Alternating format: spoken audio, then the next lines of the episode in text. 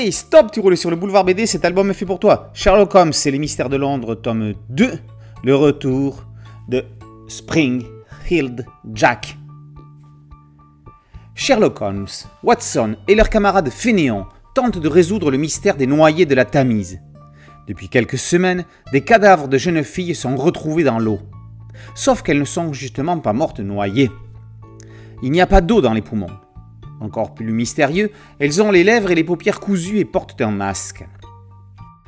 Ces masques semblent être d'origine africaine, mais Fénéon, spécialiste de ce type d'objet, en doute.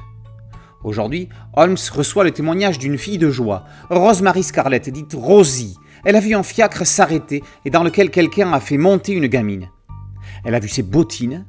Le fiacre ne portait pas d'armoirie. C'était donc un véhicule de location. Raymond, son homme, a noté son numéro. L'objectif est donc de le retrouver pour remonter jusqu'aux personnes l'ayant emprunté. Cette enquête va amener Holmes au cœur d'une secte secrète, alors que ces investigations le menaient vers les Thugs, une confrérie d'assassins professionnels adorateurs de Kali, des hindous proches de la frontière afghane. L'évasion d'une enfant d'un drôle d'orphelinat va accélérer la donne. Mais qui est donc ce tueur en queue de pie et haut de forme et au visage grimé d'un rictus de clown blanc? Cet individu a pris l'apparence de Spring-Hild Jack, Jacques Talon en ressort, un personnage du folklore de l'Angleterre victorienne, homme mystérieux et diabolique qui faisait des sauts extraordinaires avec des rires sardoniques. Jean-Pierre Pécaud et Michel Sureau s'emparent d'un Sherlock Holmes tombé dans le domaine public pour lui faire vivre des enquêtes apocryphes. Ce premier diptyque des mystères de Londres pose les personnages principaux tout en le mettant immédiatement dans des situations énigmatiques. Sherlock Holmes a son côté droit et ses méthodes de réflexion carrées. Watson est un véritable acolyte, loin d'être un sous-fifre.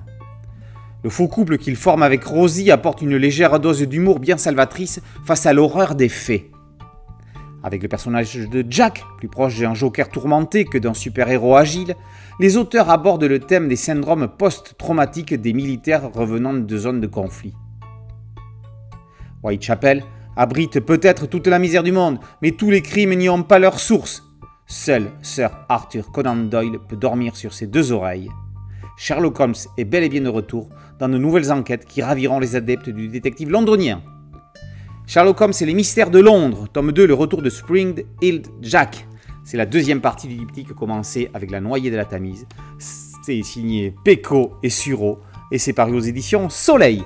Boulevard BD, c'est un podcast audio, une chaîne YouTube et un site dédié. Merci de liker, de partager et de vous abonner. A très bientôt sur Boulevard BD. Ciao